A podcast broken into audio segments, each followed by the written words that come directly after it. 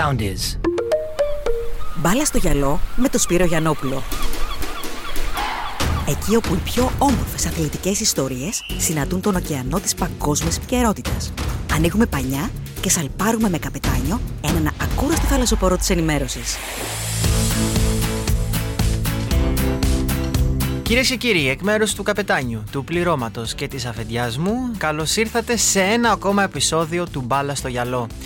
Το παγκόσμιο κύπελο βρίσκεται σε πλήρη εξέλιξη με τη φάση των 16 και σιγά σιγά βαδίζουμε προς τον μεγάλο τελικό. Είμαστε στην τρίτη εβδομάδα του παγκοσμίου κυπέλου. Σιγά σιγά πηγαίνουμε στην τέταρτη. Ένα παγκόσμιο κύπελο που έχει συμπιεστεί, που ήταν κανονικά να διεξαχθεί υπό άλλες συνθήκες σε 5 εβδομάδες, διεξάγεται μέσα σε 4. Μέχρι στιγμής έχουμε δει πολλά πράγματα. Αποκλεισμούς παραδοσιακών δυνάμεων έχουμε δει, όπως της Γερμανίας, της Ουρουάης, αλλά και χωρών όπως το Βέλγιο ή τη Δανία που έχουν ταλαντούχες φουρνιές, αλλά δεν κατάφεραν να σταθούν στο ύψος των περιστάσεων και χαιρέτησαν νωρίς. Και φυσικά μερικές εκπλήξεις που μας συντροφεύουν μέχρι και τώρα. Έκπληξη για παράδειγμα ήταν οι Ιάπωνες να κερδίσουν δύο ε, υπερδυνάμεις όπως τη Γερμανία και την Ισπανία και να συνεχίσουν στους 16. Έκπληξη θεωρητικά, όχι αγωνιστικά, ήταν και το Μαρόκο, διότι είναι μια ομάδα με πολύ ταλέντο. Χακίμι, Ζήγες, Σάις, και αυτή η ομάδα βρίσκεται πλέον στους 16, χτυπάει την πόρτα των 8. Να δούμε αν θα το καταφέρουν. Πλέον λοιπόν έχουμε φτάσει σε μια φάση όπου μπορούν να εξαχθούν αρκετά συμπεράσματα αναφορικά με το ποιος θα κατακτήσει το 22ο Μουντιάλ. Το τέταρτο επεισόδιο του Μπάλα στο Γέλο θα είναι λίγο τουρλού, όπως καταλαβαίνετε. Ναι, θα θίξουμε αρκετά θέματα, αλλά θα επικεντρωθούμε σε μια φιγούρα που για κάποιο λόγο έχει περάσει στα ψηλά, ενώ δεν θα έπρεπε θα φύγουμε λίγο από τον πλανήτη Μέση και θα ταξιδέψουμε σε ένα άλλο πλανήτη όπου κατοικεί ένα πρόσωπο που ενσαρκώνει όλο το ποδοσφαιρικό παρόν και πολύ περισσότερο το ποδοσφαιρικό μέλλον. Ο λόγος για τον Κιλιάν Εμπαπέ. Όλος ο κόσμος, μα όλος ο κόσμος πλέον, fanboys και μη, θέλει να δει τους Μέση και Ρονάλντο στον τελικό για έναν τελευταίο χορό. Μην κοροϊδευόμαστε, ως φαν του Λονέλ Μέση πιο υποφαινόμενος. Και εγώ είμαι μέσα σε αυτούς που θα ήθελα να δουν έναν τέτοιο επικό τελικό, ενδεχομένως τον καλύτερο τελικό, τον πιο θρηλυκό τελικό στην ιστορία των παγκοσμίων κυπέλων. Ειδικά με αυτά που κάνει ο Μέση. Χίλιες συμμετοχές συνολικά, 789 γκολ. Πέτυχε και το πρώτο του γκολ σε νοκάουτ απέναντι στην Αυστραλία, τα γνωστά. Όλοι θέλουν να τον δουν να λυτρώνεται και να κλείνει με θριαμβευτικό τρόπο την παρουσία του στην Αλμπι Σελέστε. Πιο ιδανικό τέλος δεν θα μπορούσε να φανταστεί ο πιο σκληροπυρηνικός, ούτε ο πιο σκληροπυρηνικός ε, οπαδό του Μέση, αν θέλετε. Ωστόσο, ξεχνάμε κάτι. Και ξεχνάμε τον παράγοντα εθνική Γαλλία. Και τον X Factor, τον παράγοντα Χ, Κιλιαν Εμπαπέ. Έχουμε καταλάβει ότι ο 23χρονος, ο Σονούπο 24χρονος Κιλιάν απέχει τρία παιχνίδια από μία επίδοση που έχει να συμβεί από την εποχή του μυθικού Πελέ. Δύο σερή κατακτήσεις παγκοσμίου κυπέλου από αυτό απέχει 3 παιχνίδια. 3-90 λεπτά, για να το απλοποιήσω. Και μάλιστα όχι ως ρολίστας, αλλά ακριβώς όπως ο θρύλος της Σελεσάο, ως απόλυτος πρωταγωνιστής. Σύμφωνοι, το 2018 δεν ήταν ο Megastar των μπλε, αλλά έλαμψε με την ιδιότητα του Rising Star. Ξεχαρβάλωσε την Αργεντινή των Μέση τη Μαρία Γιαγουέρο στους 16, Πέρασε την Ουρουγουάη, πέρασε το Βέλγιο, σκόραρε στον τελικό απέναντι στην Κροατία και έγινε ο δεύτερος νεαρότερο παίκτης που το κάνει αυτό σε τελικό Μουντιάλ και άρχισε σιγά σιγά να χτίζει το μύθο του. Αυτή τη στιγμή είναι ο πρώτος σκόρερ στο παγκόσμιο κύπελο του Κατάρ με 5 τέρματα και σε κάθε περίπτωση 60 χρόνια μετά από τα δύο διαδοχικά Μουντιάλ της Ελεσάο το 58 στη Σουηδία και το 62 στη Χιλή η Γαλλία έχει την ευκαιρία να γράψει τη δική της ιστορία και να φτάσει σε μια ανάλογη επίδοση. Και δεν ξέρω για σας, αλλά η χρονική ακολουθία ταιριάζει γάντι. 17 ετών ήταν ο Πέλε όταν σκοράρει σε τελικό uh, Μουντιάλ το 1958, 19 Εμπαπέ το 2018, 60 χρόνια μετά. 21 ετών ο Πελέ όταν έφτασε στη δεύτερη σερή κατάκτηση του 62 23 προς τα 24 ο Γάλλος άσος της Παρή γιατί είναι και λίγο πιο προχωρημένη η διοργάνωση καθότι διεξάγεται χειμώνα. Την ίδια στιγμή ο Μπαπέ, πριν καλά καλά κλείσει τα 24 του χρόνια, σημειωτέων γενέθλια έχει στις 20 Δεκεμβρίου, δύο μέρες μετά τον τελικό του Μουντιάλ. Και τι καλύτερο δώρο θα μπορούσε να κάνει ο ίδιος για τον εαυτό του, φυσικά την κατάκτηση του παγκοσμίου κυπέλου. Βέβαια, έχει και τις προϋποθέσεις για να γίνει εν ευθέτω χρόνο προϊόντος του χρόνου, αν θέλετε, ο κορυφαίος σκόρερ στην ιστορία του παγκοσμίου κυπέλου. Όχι από φέτος, στα δύο επόμενα Μουντιάλ. Ζωή να έχει ο άνθρωπος και να είναι καλά και να είναι υγιής και να είναι δυνατός. Ο πρώτος σκόρερ, θυμίζω, στην ιστορία των παγκοσμίων κυπέλων είναι ο μεγάλος Γερμανός Μύροσλαβ Κλόζε, ο οποίος έχει πετύχει 16 τέρματα. Και σε μόλις δύο τουρνουά, ο φοβερός και τρομερός Κιλιάν έχει 9 γκολ. Και επομένω φυσικά και 3 παιχνίδια, αν φτάσει μέχρι το τέλος ε, της διαδρομής η ομάδα του Ντεσάν. 9 γκολ. 9 γκολ όσα δηλαδή ο Μέση σε 5 Μουντιάλ. Ένα παραπάνω το Ρονάλντο σε 5 Μουντιάλ. Ένα παραπάνω το Μαραντόνα. Και τρία λιγότερα από το μυθικό Πελέ που αριθμεί 12 τέρματα σε παγκόσμιο κύπελο. Επομένως, ναι, η προσοχή θέλουμε να στραφεί στο last dance των Μέση και Ρονάλντο, αλλά δεν γίνεται, πραγματικά δεν γίνεται να αγνοούμε επιδεικτικά το παρόν αλλά και το μέλλον. Ένα παρόν και μέλλον που μοιάζει κάπως να ενοχλείται με την προηγούμενη τάξη πραγμάτων και εξηγούμε.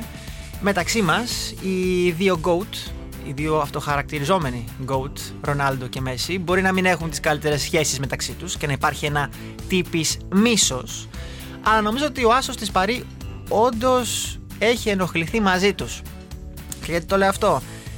Θεωρητικά στο μυαλό του Εμπαπέ, όταν είσαι ένας τέτοιος παίχτης, η αυτοπεποίθησή σου είναι τεράστια. Και είναι φυσικό να νιώθεις καλύτερος, πιο φρέσκος και σε αυτή τη φάση πιο κοντά στον τίτλο. Γι' αυτό και ο Εμπαπέ, μετά το παιχνίδι απέναντι στην Πολωνία που πέτυχε δύο τέρματα, δεν απέφυγε ε, να ρίξει τα δικά του κάρφια σε Μέση και Ρονάλντο. Είμαι εδώ για να κερδίσω το παγκόσμιο κύπελο, όχι για να πάρω ή τη χρυσή μπάλα ή το χρυσό παπούτσι, είπε ο Κιλιάν μετά το μάτς με τους Πολωνούς. Κάποιος πόνεσε. Η έκτη θέση φαίνεται στην βράβευση της χρυσής μπάλας, ίσως να το άφησε μια πικρή γεύση. Αλλά στο φινάλε φινάλε πρόκειται για βράβευση, μια απονομή, για ένα βραβείο που απονέμεται, δεν κερδίζεται. Και είναι λογικό στο δικό του μυαλό του Εμπαπέ να είναι κάπως ξενερωμένος με τις βραβεύσεις αλλά αυτό του δημιουργεί κάπως μεγαλύτερο κίνητρο αν θέλετε ε, για να κυνηγήσει το παγκόσμιο κύπελο. Πάνω στα βήματα του Πελέ λοιπόν ο Εμπαπέ θα επιχειρήσει να βαδίσει και ελπίζουμε να το κάνει ξέχωρα από τις προβλέψεις διότι ο Πελέ όσο παίχτης τεραστίων διαστάσεων και αν ήταν όσο θρηλυκός, όσο μυθικός, όσο γιγάντιος παίχτης ήταν στις προβλέψεις δεν πετύχαινε τίποτα ο άνθρωπος. Κορυφαία του πρόβλεψη που οδήγησε στον κουβά έγινε το 1977 τι είχε γίνει το 1977, ο Πελέ ρωτήθηκε ε, σε μια συνέντευξη κατά πόσο πιστεύει ότι οι αφρικανικές ομάδες μπορούν να φτάσουν σε ένα τελικό μουντιάλ και γιατί όχι να το κατακτήσουν. Και ο Πελέ απαντάει στοικά λέγοντας εγώ πιστεύω ότι κάποια αφρικανική εθνική ομάδα θα κερδίσει το μουντιάλ πριν ακόμα και από το 2000, δηλαδή πριν μπει ο 21ος αιώνας. Και μαντέψτε τι έγινε. Η καλύτερη επίδοση μέχρι στιγμής των ομάδων από την Αφρική είναι παρουσία στα προημιτελικά. Το 1990 λοιπόν το Καμερόν έφτασε στα πρέμι τελικά, ιτήθηκε 3-2 από τους Άγγλους. Το 2002 η Σενεγάλη ξανά στα πρέμι τελικά 1-0 από τους Τούρκους και χαιρέτησε. Το 10 η Γκάνα με τον αμίμητο τρόπο που έχασε το πέναλτι στο τελευταίο λεπτό της παράτασης τον Ασαμό Αγγιάν να αστοχεί και στη συνέχεια στα πέναλτι ο Λόκα Αμπρέου να στέλνει Ουρουάη στους 4. Αποκλείστηκε δηλαδή και η Γκάνα στα πρέμι τελικά. Το 14 η Αλγερία απέναντι στην μετέπειτα παγκόσμια πρωταθλήτρια Γερμανία. Και that's it Fox. That's it Fox που λέει και το γουρνάκι της Warner Bros. Ε, όπως λέγανε και οι Μισκούμπρια. Τίποτα παραπάνω, τίποτα λιγότερο. Παρουσία μέχρι τα προημιτελικά. Φανταστείτε ότι οι Ασιάτες έχουν να πενεύονται και να καυκούνται ότι φτάσανε το 2002 στο, στα ημιτελικά. Η Νότιος Κορέας φτάσε στα ημιτελικά το 2002 σε εκείνο το Μουντιάλ που διεξήχθη στα γήπεδα της Κορέας και της Ιαπωνίας όπως έφτασε τέλος πάντων, με οποιασδήποτε διαιτητικές σφαγές απέναντι σε Ιταλία και Ισπανία, έφτασε όμως στους τέσσερις. Οι αφρικανικές ομάδες δεν μπορούν να αντέξουν μάλλον την πίεση. Και αν θέλετε τη γνώμη μου, ούτε μέσα στον 21ο αιώνα δεν πρόκειται να καταφέρουν να σηκώσουν παγκόσμιο κύπελο. Γιατί; Δεν είναι ο λόγος ούτε κοινωνικός, ούτε ρατσιστικό, ούτε τίποτα. Είναι απλά ρεαλιστικός και ε, έχει τις βάσεις του πάνω σε κάτι πολύ σημαντικό. Σε αντίθεση με τις ευρωπαϊκές ομάδες οι Αφρικανικές δεν έχουν ένα σημαντικό στοιχείο στο παιχνίδι τους. Ταλέντο υπάρχει, φυσική κατάσταση εννοείται πως υπάρχει, εκπληκτικοί ποδοσφαιριστές και ηγητικές φυσιογνωμίες το ίδιο. Όμως, καμία ομάδα δεν έχει έμφυτο το ένστικτο του killer. Οι Αφρικανοί, συγγνώμη που το λέω, αλλά είναι αρνάκια του Θεού. Δεν είναι κοινικοί. Ιδίως όταν μπαίνει ένα μεγάλο πρέπει σε κάθε παιχνίδι. Η Γκάνα έπρεπε να προκριθεί στο πρώτο Μουντιάλ στην Αφρική στα ημιτελικά και αρχικά ο Γκιάννα στοχεί στα πέναλτι και μετά στα υπόλοιπα, στη διαδικασία μάλλον των πέναλτι, αποτυγχάνει να περάσει στην Ουρουγουάη. Πάρτε για παράδειγμα και το Καμερούν με την Ελβετία. Το Καμερούν ήταν για 80 λεπτά καλύτερη ομάδα απέναντι στους Ελβετούς. Μία ολιγορία στις αρχές του δεύτερου μηχρόνου στήχησε την ήττα και μετέπειτα, παρότι κέρδισαν τη Βραζιλία, η πρώτη αφρικανική ομάδα που κερδίζει τη Σελεσάο, δεν κατάφεραν να περάσουν εξαιτία εκείνου του μάτσα απέναντι στους Ελβετούς. Ευκαιρίες κακό, οι Ελβετοί ήταν έτοιμοι να πέσουν στο καναβάτσο και τελικώς επικράτησαν ένα 0. Ήταν λοιπόν που στήξε την πρόκριση.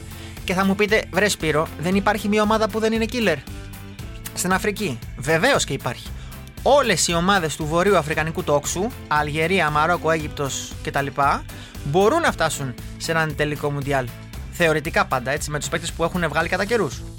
Ωστόσο, εκείνες δεν έχουν την τακτική προσήλωση, αν θέλετε, στο αίμα τους και, δεν, και επηρεάζονται βασικά πάρα πολύ ψυχολογικά. Γίνεται κάτι μέσα στο μάτι και όλοι οι παίκτες χάνουν το μυαλό τους και ξεκινάνε να α, κουρεύουν με τα τάκλιν τους αντιπάλους. Σημάδι ότι αν δεν έχεις κρύο αίμα, δεν μπορείς να προχωρήσεις. Αυτό φυσικά το έχουν αναπτύξει και το έχουν τελειοποιήσει, αν θέλετε, οι ευρωπαϊκές ομάδες. Κλείνουμε λοιπόν το κομμάτι με τις αφρικανικές ομάδες, κλείνουμε και το κομμάτι με τον Mbappé και αντί επιλόγου θα πάμε να κάνουμε μια μικρή αξιολόγηση για το τι μέλη γενέστε στην φάση των προημιτελικών και να κοιτάξουμε και λίγο αν θέλετε προς τον τελικό. Ξεκινάμε λοιπόν από τον πρώτο προημιτελικό. Ολλανδία-Αργεντινή. Προημιτελικός βγαλμένος από τα πιο ωραία, από τα πιο ζωντανά όνειρα κάθε ποδοσφαιρόφιλου. Το 78 στο τελικό η Αργεντινή εντός έδρας κέρδισε τους Ολλανδούς με 3-1 και κατέκτησε το τρόπο για πρώτη φορά στην ιστορία της. Το 98, το 98 ο Ντένις Μπέρκαμ προσγειώνει την μπάλα εκπληκτικά στον κουντεπιέ του, περνάει τον Αγιάλα, νικάει το Ρόα, γράφει το 2-1 και οι Ολλανδοί βρίσκονται στα ημιτελικά. Το 2006 ενδεχομένως ήταν η πιο σούπα αναμέτρηση. Το 2006 στα γήπεδα της Γερμανίας αναδείχθηκαν σε μάτς ομίλου 0-0 και από εκεί πέρα οι δρόμοι τους χώρισαν. Και φυσικά και οι δύο χαιρέτησαν σχετικά νωρίς τη διοργάνωση, στους 16 οι Ολλανδοί, στους 8 οι Αργεντίνοι. Το 14 φτάσανε και οι δύο στα ημιτελικά όταν ήταν και ο Λουίς Φανχάλ στον πάγκο και πλέον συναντιούνται ξανά σε ένα μάτς knockout δεύτερη φορά σε προημιτελικά.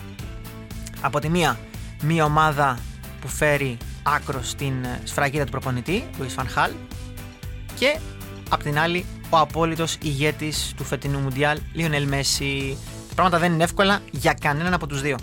Ενδεχομένως να έχουμε ξανά παράταση διότι ο Φανχάλ, ακόμα και όταν χάνει, σε κανονική διάρκεια είναι πάρα πάρα πολύ δύσκολο να καταβληθεί. Επομένως, η Αργεντινή θα πρέπει να μοχθήσει, θα πρέπει να κοιτάξει πάρα πολύ καλά τα μετώπιστέν της.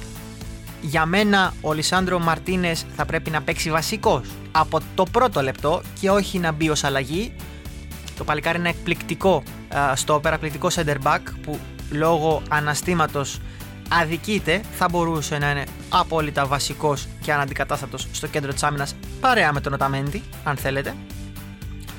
Και η Αργεντινή, άμα διαφυλάξει τα μετώπιστέν της, νομίζω ότι θα πάρει το εισιτήριο για τους τέσσερις. Και από εκεί και πέρα η ψυχολογία των Αργεντινών θα είναι τέτοια που ουσιαστικά είναι φέρτε μας στη Βραζιλία, φέρτε μας όποιον θέλετε, εμείς θα πάμε να το πάρουμε. Αλλά μέχρι να συμβεί αυτό θα πρέπει να περάσουν πάνω από τον γιγάντιο σκόπελο Φανχάλ. Θα δούμε τι θα γίνει είναι το, από τα πιο ιδιαίτερα μάτς ε, της φάσης των 8 και πάμε φυσικά να επικεντρωθούμε και στην άλλη ματσάρα από την άλλη πλευρά του ε, ταμπλό, as on the other side. Η μεγάλη ματσάρα ανάμεσα στη Γαλλία και την Αγγλία. Δύο νεανικές ομάδες ταχύτητα οι Γάλλοι παιχνίδι κατοχής οι Άγγλοι με γρήγορες εναλλαγές, physical game και οι δύο έχουν παίκτες δηλαδή με πολύ δυνατή φυσική κατάσταση και μπορούν να προσφέρουν φυσικά αμύωτες συγκινήσεις μέσα σε ένα 90 λεπτό για πρώτη φορά σε ένα knockout παιχνίδι Μουντιάλ θα βρεθούν οι δυο τους. Το 66 σε φάση του on group με δύο γκολ του Hunt η Αγγλία είχε ε, επικρατήσει στη φάση των ομίλων. Άφησε φυσικά εκτός ε, τους Γάλλους στον δρόμο για το πρώτο της και μοναδικό μέχρι σήμερα Μουντιάλ. Το 82 στα γήπεδα της Ισπανίας βρέθηκαν ξανά αντιμετώπες. Η Γαλλία δεν κατάφερε να κερδίσει τους ε, Άγγλους. 3-1. Δύο νίκες μετρούν λοιπόν τα τρία λιοντάρια απέναντι στους Γάλλους σε Μουντιάλ. Να δούμε λοιπόν στο πρώτο τους νοκάουτ τι θα γίνει. Είναι ένα πολύ ωριακό ματ. Περισσότερο με την μπάλα στα πόδια περιμένω να δω τους Άγγλους. Οι Γάλλοι κάπως θα τηρήσουν μια στάση αναμονής και θα περιμένουν να χτυπήσουν στην κόντρα με την υπερχητική ταχύτητα των Ντεμπελέ από τη μία, Εμπαπέ από την άλλη. Και φυσικά με τον Ζηρού, τον κορυφαίο σκόρερ στην ιστορία της Εθνικής Γαλλίας με 53 γκολ. Νομίζω ότι θα δούμε ένα πάρα πολύ ωραίο μάτς γιατί από την άλλη μην ξεχνάμε ότι υπάρχει και ο Μπέλιγχαμ, ένα ταλέντο. Σημειώστε το από τώρα, είναι 19 ετών. Θα είναι το next big thing ε, στον άξονα της Εθνικής Αγγλίας και σε όποια ομάδα μετά την Dortmund επιλέξει να πάει να αγωνιστεί. Να πούμε φυσικά ότι το podcast γράφεται πριν τα μάτς ε, της Βραζιλίας, της Ισπανίας, Πορτογαλίας και της Κροατίας. Επομένως με τα τέσσερα φαβορή να έχουν ήδη περάσει. Δεν ξέρω, ε, αλλά νομίζω ότι ε, κάπου θα σπάσει το πράγμα. Δεν μπορούν να περάσουν και τα 8 φαινομενικά φαβορή στην οχτάδα. Είναι, είναι αδύνατο για μια διοργάνωση όπως το Παγκόσμιο Κύπελο. Κάπου θα ε, σπάσει η σύνθεση μία έκπληξη θα υπάρξει. Στάνταρ θα υπάρξει. Και αυτή τη στιγμή αυτό που βλέπω ως εκπλήξεις είναι το Μαρόκο και την Ιαπωνία. Ω πιθανά δηλαδή outsider που μπορούν να κάνουν τη ζημιά. Οι Ισπανοί και οι Πορτογάλοι, όσο και αν δεν θέλουν να το παραδεχθούν, κατέβασαν ρυθμούς επικίνδυνα στο τελευταίο παιχνίδι και γι' αυτό το λόγο είναι και λογικό να δημιουργούν μια εσφαλμένη εικόνα ε, αναφορικά με την αγωνιστικότητά τους για να δούμε πώς μπορούν και μέχρι πού μπορούν να φτάσουν. Μάλιστα για 4 λεπτά η Φούρια Ρόχα ήταν αποκλεισμένη όταν η Κωνσταντίνα προηγήθηκε της Γερμανίας. Και ίσως, λέω εγώ, ίσως η μοίρα να τιμωρήσει τέτοιες στάσεις ε, στο, στο Μουντιάλ. Γιατί το έκανε με τους Γερμανούς, τους τιμώρησε, οι Γερμανοί έμειναν έξω στην ισοβαθμία, αλλά φυσικά είχαν χειρότερο επιθετικό συντελεστή. Πέτυχαν 6 γκολ οι Γερμανοί σε 69 προσπάθειες. Άλλο και τούτο. Απίθανο έτσι. Είχαν το μεγαλύτερο νούμερο expected goals στους ομίλους με 10,68. Κι όμως, μια τέτοια ομάδα που θεωρητικά θα μπορούσε να έχει την καλύτερη επίθεση δεν είχε το ανάλογο conversion. Δηλαδή, τι, τι είναι το conversion, η ικανότητα της μετουσίασης της ε, τελικής προσπάθειας σε goal. Αυτό λοιπόν την αδυναμία μαζί με τα πεδαριώδη αμυντικά λάθη ε, της αμυντικής γραμμής. Ποιος Σλότερμπεκ, ποιος ε, Ζούλε και όλοι οι Γερμανοί γενικότερα στην άμυνα είχαν προβλήματα. Χόλενε η Γερμανία και το πλήρωσε. Επομένως, οι Ιάπωνες για να πάμε σε εκείνη τον όμιλο και να επιμείνουμε, έχουν κερδίσει η Ισπανία και η Γερμανία. Οποιαδήποτε ομάδα, όπως πάμε και στην αρχή του podcast, έχει κερδίσει τέτοιες ομάδες, είναι λογικό η αυτοποίηση της να είναι στα ύψη. Επομένως, αν η Κροατία τους ε, υποτιμήσει, τότε την έχει άσχημα. Η Κροατία είναι μια γερασμένη ομάδα, βασίζεται πάνω σε γερασμένους παίχτε. Μόντριτς, για παράδειγμα, μαέστρος ετών 37, στο τελευταίο μουντιάλ της καριέρας του. Αλλά όταν κερδίζεις λοιπόν δύο υπερδυνάμεις, είναι λογικό να λες: Φέρτε με όποιον θέλετε. Θα τον κερδίσω. Σε αυτή λοιπόν την προσπάθεια των ε, Ιαπώνων, εγώ είμαι σύμμαχος. Δηλαδή, πλέον όταν έχεις κερδίσει δύο υπερδυνάμεις, μπορείς να κάνεις τα πάντα. Άρα, η μία έκπληξη που βλέπω είναι εκεί. Ανεξαρτήτως θα συμβεί σε λίγη ώρα στο μεταξύ τους παιχνίδι. Και η επόμενη φυσικά είναι α, η, το Μαρόκο απέναντι στην ε, Ισπανία. Οι Ισπανοί μετά το πρώτο παιχνίδι που πραγματικά ήταν εκπληκτικοί, αλλά και οι Κωνσταντινοί έμοιαζαν σαν να μην παίζουν ποδόσφαιρο, δεν έχουν δείξει ανάλογα σημάδια κυριαρχίας. Ακόμα και με τους Γερμανούς πήραν το χ γιατί έπαιξαν μπάλα ουσιαστικά 10-15 λεπτά ε, και σταθήκαν αρκετά τυχεροί με την αστοχία των Γερμανών. Επομένως, αυτές οι δύο εκπλήξεις πιστεύω ότι θα είναι, μάλλον θα συνοψίσουν το ψηφιδωτό των προημιτελικών. Για τους Βραζιλιάνους δεν έχω να πω πολλά. Θα τους δούμε στα ημιτελικά. Η Βραζιλιάνοι είναι μια ομάδα που όσους τραυματισμούς και αν έχει, Νεϊμάρ, Γκαμπριέλ Ζέσους για παράδειγμα, θα μπορέσει να προχωρήσει. Και το μεγάλο τεστ θα είναι αν περάσει η Αργεντινή, ένας Λατινοαμερικάνικος ημιτελικός, ένα remake του τελικού του Copa America του 2021 ανάμεσα σε Αργεντινή και Βραζιλία. Αυτός θα είναι πραγματικά ένας ημιτελικός όλα τα λεφτά, ένας πρόωρος τελικός, αν θέλετε. Μετά λοιπόν από την ε, προσγείωσή μας στον πλανήτη Εμπαπέ, μετά από την εξήγηση γιατί οι αφρικανικές ομάδες δεν θα μπορέσουν ποτέ να κατακτήσουν παγκόσμιο κύπελο και ε, μετά την αξιολόγηση που κάναμε μέχρι στιγμής για το Μουντιάλ αυτά που έχουμε δει μέχρι στιγμής το τέταρτο επεισόδιο του Μπάλα στο Γιάλο φτάνει στην ολοκλήρωσή του. Εγώ φυσικά να σας παροτρύνω να πατήσετε like και follow μέσα από το Spotify μέσα από τις πλατφόρμες Apple και Google Podcast και φυσικά μέσα από το Soundies για να απολαμβάνετε κάθε εβδομάδα νέο επεισόδιο με μια νέα αθλητική ιστορία Αυτά λοιπόν από μένα. Θα δώσουμε το ραντεβού μας για την επόμενη εβδομάδα, εκεί που μας περιμένει ένα ακόμα επεισόδιο μπάλα στο γυαλό για να σχολιάσουμε φυσικά τα τεκτενόμενα του Μουντιάλ και όχι μόνο να έχετε μια υπέροχη εβδομάδα και τα λέμε μετά τα τελικά. Ακολουθήστε μας στο Soundees, στο Spotify, στο Apple Podcasts και στο Google Podcasts.